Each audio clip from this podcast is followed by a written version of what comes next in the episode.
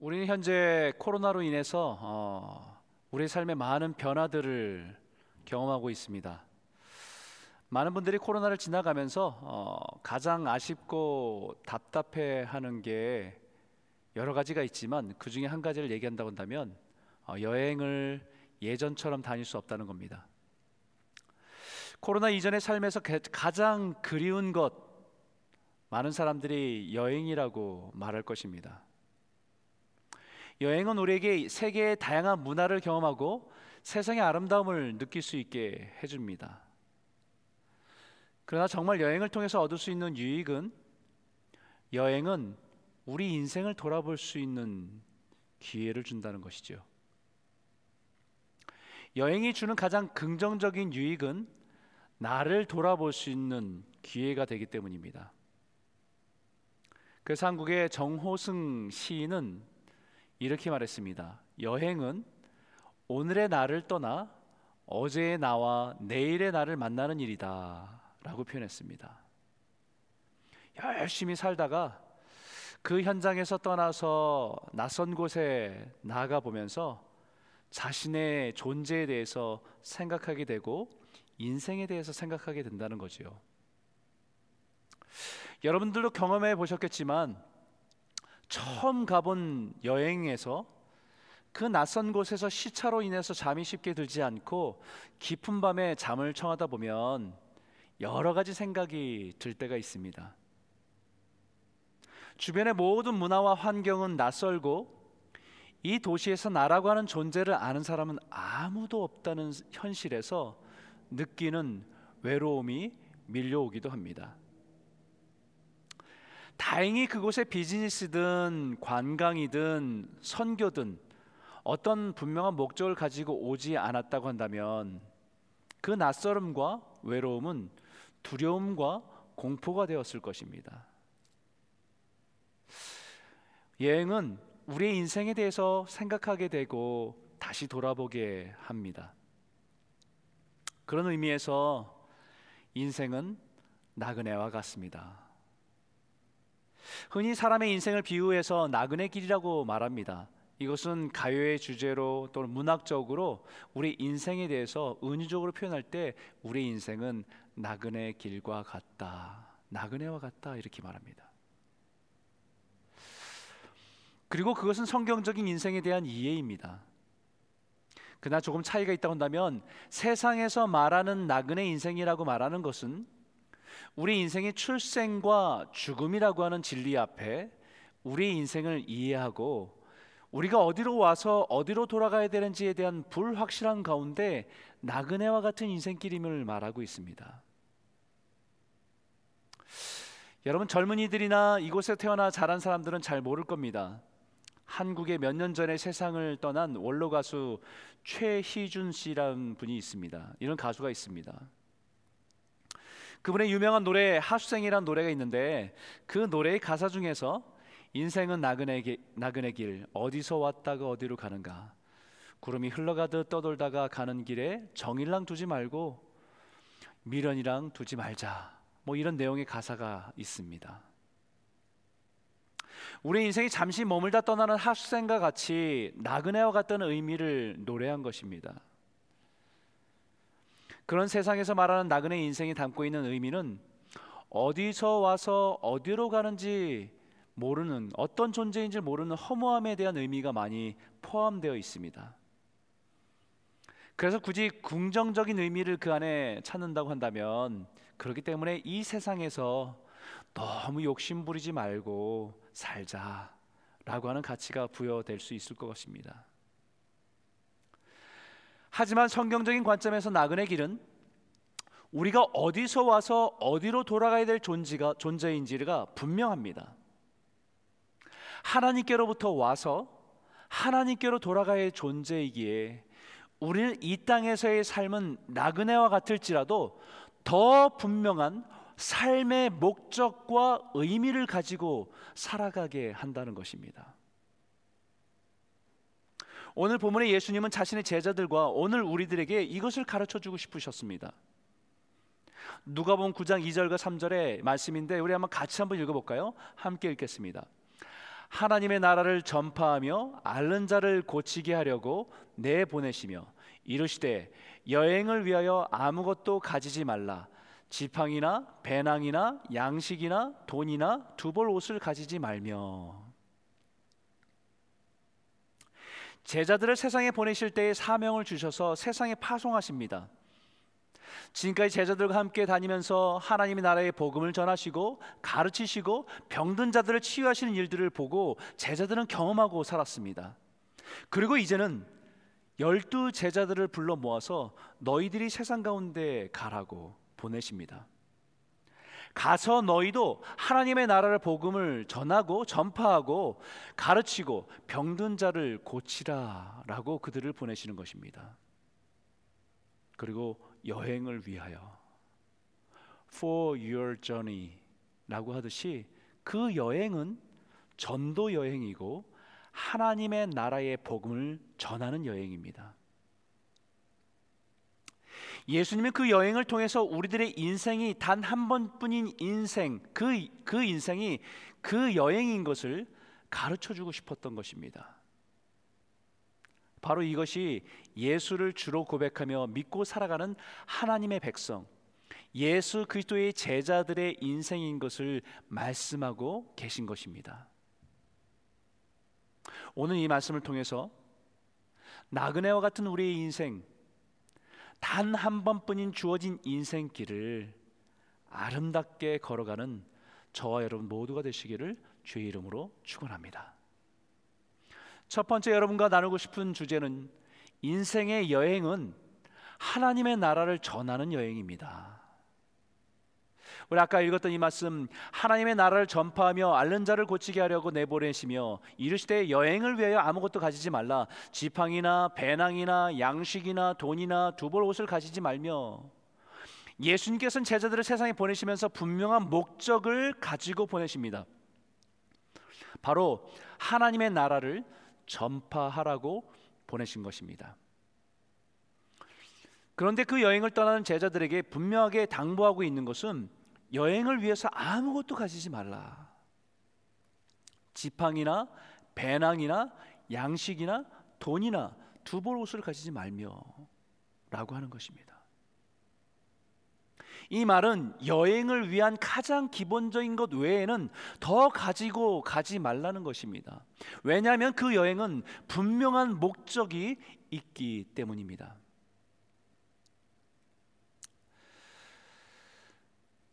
사람들이 이것을 잊고 살아가면 이 세상에 살아가는 삶의 목적을 소유하는 데 두고 살아갈 수밖에 없습니다.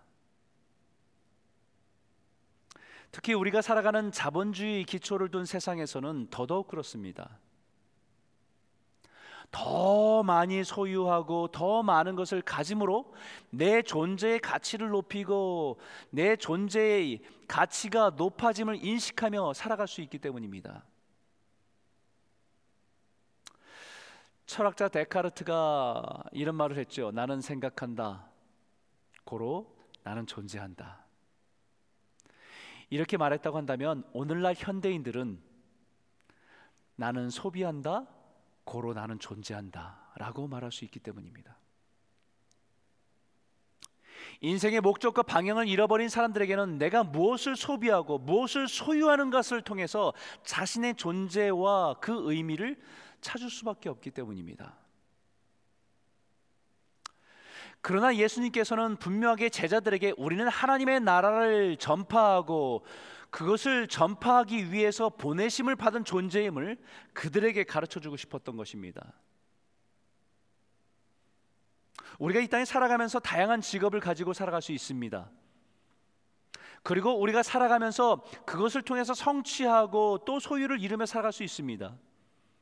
그러나 그것이 우리 인생을 살아가는 목적이 아니라 우리 인생의 분명한 목적 하나님의 나라를 전하고 예수 그리스도를 전하는 것을 위해서 쓰임 받는 도구임을 잊지 말아야 합니다. 왜냐하면 우리는 하나님께 하나님의 나라에 속한 자이고 우리는 다시 하나님의 나라로 돌아갈 사람들이기 때문입니다. 그래서 4절과 5절에 이렇게 말씀하시죠. 어느 집에 들어가든지 거기서 머물다가 거기서 떠나라. 누구든지 너희를 영접하지 아니하거든 그 성에서 떠날 때에 너희 발에서 먼지를 떨어버려 그들에게 증거를 삼으라 하시니 그 여행을 다니다 보면 어느 집에서는 그들을 극진히 잘 섬기는 사람도 만날 것이고 어느 집에서는 냉대를 받을 것이지만 잊지 말아야 할 것은 그 여행의 목적은 복음 전하는 것임을 잊지 말라는 거예요. 아무리 복음을 잘 받아들이고 잘 대접하는 가정을 만나도 거기서 머물러서는 안 되고 아무리 복음에 냉대하고 거부하고 심지어는 핍박을 해도 거기에 상처를 받거나 노를 품거나 분노하거나 하지 말고 또 다른 마을로 떠나라고 하시는 것입니다. 그것은 바로 우리의 그 여행의 목적은 하나님의 나라의 복음을 전하는 분명한 목적이고 사명이기 때문입니다. 이것은 예수님을 믿고 따르는 우리들의 인생의 목적이고 사명입니다. 이 사명과 부르심은 예수님의 제자인 우리들에게도 동일합니다. 하나님의 자녀이고 백성인 우리들에게도 마찬가지입니다. 다시 한번 이 부르심과 사명을 따라 한 번 사는 인생, 후회 없는 인생을 걸어가시는 저와 여러분 모두가 되시길 주의 이름으로 축원합니다. 두 번째 나누고 싶은 주제는 인생의 여행에 필요한 능력과 권위를 주십니다. 주셨습니다. 오늘 이 말씀을 한번 같이 한번 읽어볼까요? 함께 읽겠습니다. 예수께서 열두 제자를 불러 모사 모든 귀신을 제어하며 병을 고치는 능력과 권위를 주시고 예수님은 제자들을 세상을 향해서 하나님 나라를 전하라고 여행을 보내시는데 그냥 보내시지 않았습니다. 그들에게 능력과 권위를 주셨습니다. 이것은 오늘 예수를 믿고 따르는 제자들에게도 맡기고 주신 것입니다. 하나님의 나라의 복음을 전하며 나그네와 같은 인생을 살아갈 수 있도록 능력과 권위를 주셨습니다.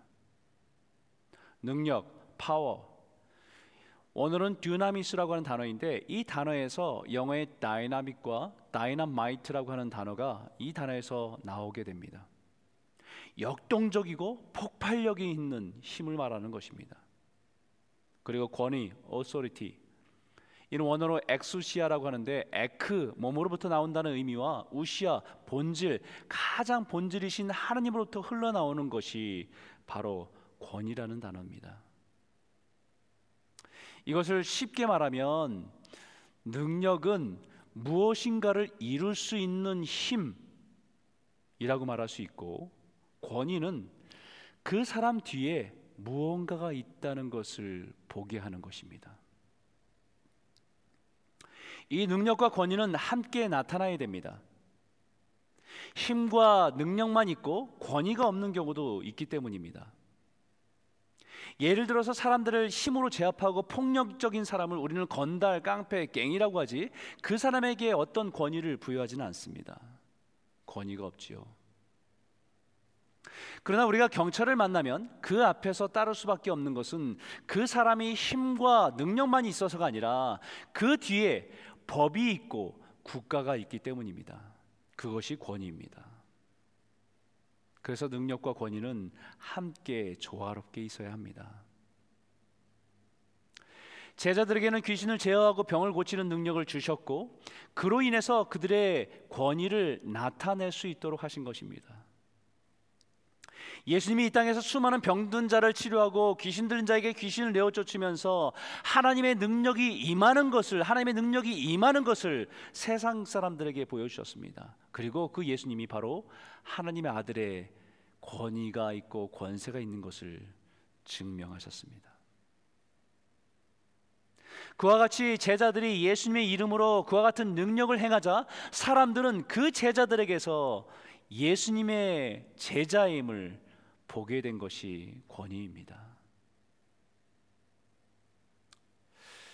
오늘날 우리에게도 마찬가지입니다. 하나님은 하나님의 백성으로 살아가는 우리에게 능력과 권위를 주셨습니다. 각자의 인생에서 각자의 직업을 통해서 무엇인가를 이루고 성취하며 살아가게 하십니다. 능력을 주십니다. 많은 돈을 벌 수 있는 능력도 있고 사람들에게 인기와 명예와 그 탁월함을 인정받는 능력도 있습니다. 그러나 그 능력으로 자신이 얼마나 뛰어난지 대단한 존재인지를 드러내고 우리가 믿고 의지하는 하나님이 드러나지 않는다고 한다면 그것은 권위 없는 자신의 능력만을 드러내는 일이 될 것입니다. 그런데 하나님은 그 능력과 권위가 제대로 나타날 수 있는 가장 좋은 조건을 우리에게 말합니다. 이르시되 여행을 위하여 아무것도 가지지 말라. 지팡이나 배낭이나 양식이나 돈이나 두보옷을 가지지 말며 어느 집에 들어가든지 거기서 머물다가 거기서 떠나라. 누구든지 너희를 영접하지 아니하거든 그 성에서 떠날 때에 너희 발에서 먼지를 떨어버려 그들에게 증거를 삼으라 하시니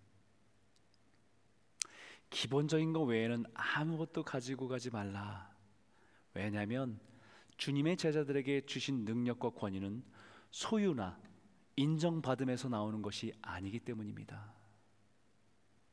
여러분 소유도 능력이지요. 사람들에게 인정받는 것도 능력입니다. 그러나 그 능력에 취하면 하나님의 능력과 권위는 나타나지 않습니다. 아니 오히려 그 사람에게 의해서 가려져서 보이지 않게 됩니다.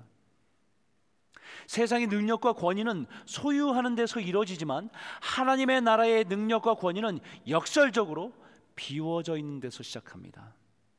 아무것도 없는 곳에서 분명하게 드러납니다. 광야 같은 빈들에서 하나님의 능력이 환역 확연하게 드러나기 때문입니다. 우리의 연약한 한계 가운데 있을 때에 잘 드러납니다. 성경의 모든 하나님의 능력은 사람의 무능력한 한 가운데서 불가능이라고 하는 현실 속에서 더 분명하게 나타났습니다. 그런 의미에서 코로나로 인해서 여러 가지가 불편하고 답답하고 한계가 주어진 이 시대에 저와 여러분의 인생에 하나님의 놀라운 능력이 분명히 나타나고 그 능력을 통해서 저와 여러분이 주님의 자녀의 권세가 있음을 드러나는 축복이 있기를 주의 이름으로 축원합니다. 우리 인생에 하나님의 능력이 나타나면 참 기쁘고 흥분되지요. 제자들도 그 여행에서 돌아와서 너무 기쁘고 흥분된 모습으로 예수님께 보고합니다. 정말 예수님, 예수님의 이름으로 귀신을 귀신이 떠나가고 병든 자가 치유되고 놀라운 능력이 나타났습니다. 보니까 누가복음 10장에도 보니까 열두 제자 말고 70명 제자를 동일한 여행을 보내시고 그들이 돌아왔을 때도 똑같은 기쁨과 흥분을 가지고 돌아왔습니다. 그렇습니다. 아무것도 없는 우리들의 인생을 들어서 놀라운 하나님의 능력과 은혜를 경험하는 것은 우리를 흥분하게 하고 기쁘게 합니다. 그런데 예수님께서 그들을 향해서 이렇게 말씀하십니다. 같이 한번 읽어볼까요? 그러나 귀신들이 너에게 항복하는 것으로 기뻐하지 말고 너희 이름이 하늘에 기록된 것으로 기뻐하라 하시니라. 하나님의 능력을 경험한 제자들이 너무 흥분하고 기뻐하고 있는데 예수님은 그 기쁨보다 너의 이름이 하늘에 기록된 기쁨 그 기쁨으로 살아가라 라고 말씀하시는 것입니다. 너의 이름이 하늘에 기록된 것 그것은 하나님의 자녀가 된 권세를 얻은 기쁨입니다. 우리에게는 분명한 권세와 권위를 주셨습니다. 영접하는 자, 곧 그 이름을 믿는 자들에게는 하나님의 자녀가 되는 권세, 엑수시아, 이 권세를 주셨으니라고 말합니다. 하나님의 자녀가 됨으로 인해서 누리는 기쁨을 놓치지 말아야 한다는 것입니다. 이 자녀, 하나님의 자녀로 오는 자녀가 되어서 오는 기쁨이 그 어떤 능력으로 나타나는 기쁨보다 더 중요하다라는 것을 잊지 말라는 것입니다. 저는 이 말씀이 지난주 묵상하는 가운데 제 마음에 깊이 울림이 되었습니다. 지난 한국교회 역사를 돌아보면 우리가 하나님께서 주신 우리에게 주신 능력으로 교회가 놀라운 역사들을 경험하며 부흥하는 시대를 지나왔습니다. 정말 그때는 하나님의 능력들이 많은 것들로 경험되며 살아왔습니다. 곳곳에서 부흥회를 하든 집회를 하든 하나님의 치유 역사가 흔한 역사였고 성령의 역사와 성령의 은사의 역사들이 너무 흔했고 그것으로 인해서 부흥의 역사와 함께 한국 교회는 함께 성장해 왔습니다. 그러나 이제는 그런 역사를 좀처럼 보기 어려운 시대를 살아갑니다. 때로는 여러 가지 상황들이 우리의 믿음을 위축되게 하기도 합니다. 그런 가운데 이 말씀 하나님의 능력으로 기뻐하는 가운데 우리는 우리가 하나님의 자녀가 된 기쁨을 잃어버리고 있었구나 라고 하는 사실입니다. 그래서 주님은 능력이 나타나는 기쁨에만 머물지 말고 하나님의 자녀가 된 기쁨, 영원히 소망 없는 우리를 하나님의 자녀가 되는 권세를 주신 기쁨, 이 기쁨을 가지고 살아가라고 말씀하시는 것이죠. 오늘 이 말씀을 통해서 하나님의 자녀의 권세를 받은 기쁨, 변함없는 이 기쁨이 저와 여러분의 삶에 회복되는 은혜가 있기를 주의 이름으로 축원합니다. 세 번째 함께 나누실 주제는 인생의 여행에서 가장 큰 행복은 주님과 동행하는 것입니다. 누가복음 10장 21절 말씀 같이 한번 읽어 볼까요? 함께 읽겠습니다. 그때에 예수께서 성령으로 기뻐하시며 이르시되 천지의 주제이신 아버지여 이것을 지혜롭고 슬기 있는 자에게는 숨기시고 어린 아이들에게는 나타내심을 감사나이다. 올소이다 이렇게 된 것이 아버지의 뜻이니이다.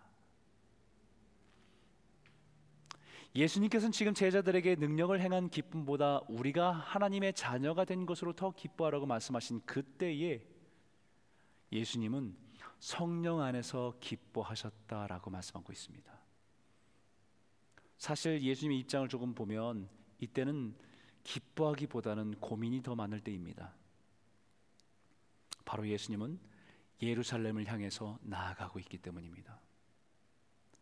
바로 십자가의 고난과 죽음이 기다리는 예루살렘을 향하고 있고 향하고 있기 때문입니다.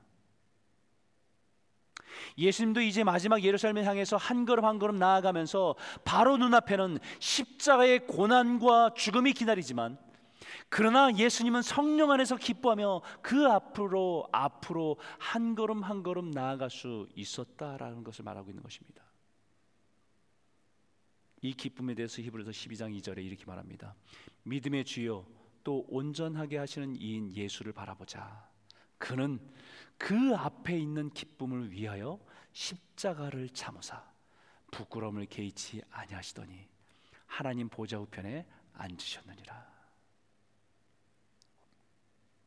십자가는 고통이지만 예수님께서 바라보신 것은 그 너머에 있는 기쁨입니다. 십자가는 모든 수치를 드러내는 일이지만 예수님께서 그 십자가를 지실 수 있었던 것은 성령 안에서 누리는 기쁨이 있었기 때문입니다. 십자가 넘어 아무것도 없다고 한다면 죽음 너머에 아무것도 없다고 한다면 그 십자가는 그 자체가 비극이요 고통일 뿐입니다. 그러나 성령을 통해서 하나님의 나라의 비밀을 우리와 같이 순진하고 미련한 우리들에게도 성령을 통해서 바라보게 하시니 그것이 모든 슬픔과 고난을 넉넉히 이기게 하는 기쁨이 될 줄 믿습니다. 이 기쁨은 비록 지금은 눈물과 고통의 현실이지만 장차 하나님의 나라에 대한 소망으로 그때와 그 나라에 대한 믿음으로 바라보기 때문에 누릴 수 있는 기쁨입니다. 사도 바울도 이 기쁨을 누렸습니다. 한번 볼까요? 고린도후서 12장 9절입니다. 나에게 이르시기를 내 은혜가 내게 족하도다. 이는 내 능력이 약한 데서 온전하여짐이라 하신지라. 그러므로 도리어 크게 기쁨으로 나의 여러 약한 것에 대하여 자랑하리니 이는 그리스도의 능력이 내게 머물게 하려 함이라. 무슨 능력입니까? 사도 바 자신의 몸에 가시와 같은 질병이 고통스러운데 그것이 치유되는 능력이 아니라 그 병의 치유가 일어나지 않아도 누리고 있는 능력입니다. 무슨 능력입니까? 여전히 육체의 가시와 같은 질병을 안고 살아가지만 그 육체의 한계를 넘어 내 안에 위로하시는 성령님의 능력. 내 안에 소망을 주시는 성령님의 능력으로 살아가는 기쁨입니다. 그래서 로마서 이렇게 말하죠. 소망의 하나님이 모든 기쁨과 평강을 믿음 안에서 너희에게 충만하게 하사 성령의 능력으로 소망이 넘치게 하시기를 원하노라. 십자가의 고난과 죽음을 바라보시며 예수님이 기뻐하신 것은 성령님이 함께 하시는 기쁨입니다. 그 성령님이 우리 인생에 하나님의 나라가 임하는 것을 소망으로 바라보게 하시는 기쁨입니다.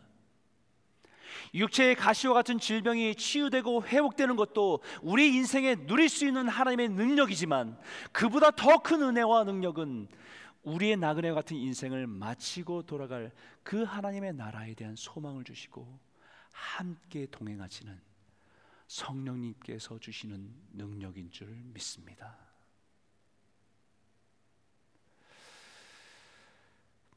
여행을 좋아하는 많은 분들이 동일하게 말하는 좋은 여행의 필수 요소는 좋은 동반자라, 동반자라고 말합니다. 여행을 하다 보면 어떤 풍경이나 환경보다 정말 중요한 것은 동반자, 함께 여행하는 동행자입니다. 그렇기 때문에 어디를 가느냐보다 누구와 함께 가느냐가 중요하다는 것이지요. 우리의 나그네와 같은 인생도 마찬가지입니다. 우리 인생에 평생 함께 하시는 성령님이 세상 끝날까지 함께 하십니다. 그분과 함께 동행하며 믿음으로 살아가시는 복된 성도들이 다 되시기를 주의 이름으로 축원합니다. 우리의 인생은요 아버지의 집을 향한 여행입니다. 다시 아버지께로 돌아가는 것입니다. 이 세상에서는 하나님의 자녀로서 우리에게 주신 능력과 권세를 가지고 살아가다가 하나님의 자녀의 권세를 가지고 돌아가시는 돌아가는 것입니다. 그래서 천상병이라고 하는 그 시인은 귀천이라고 하는 시에 하늘로 돌아간다는 이 뜻의 귀천이라는 시에 그의 한 대목에 이렇게 표현합니다. 나 하늘로 돌아가리라. 아름다운 이 세상 소풍 끝내는 날 가서 아름다웠더라고 말하리라.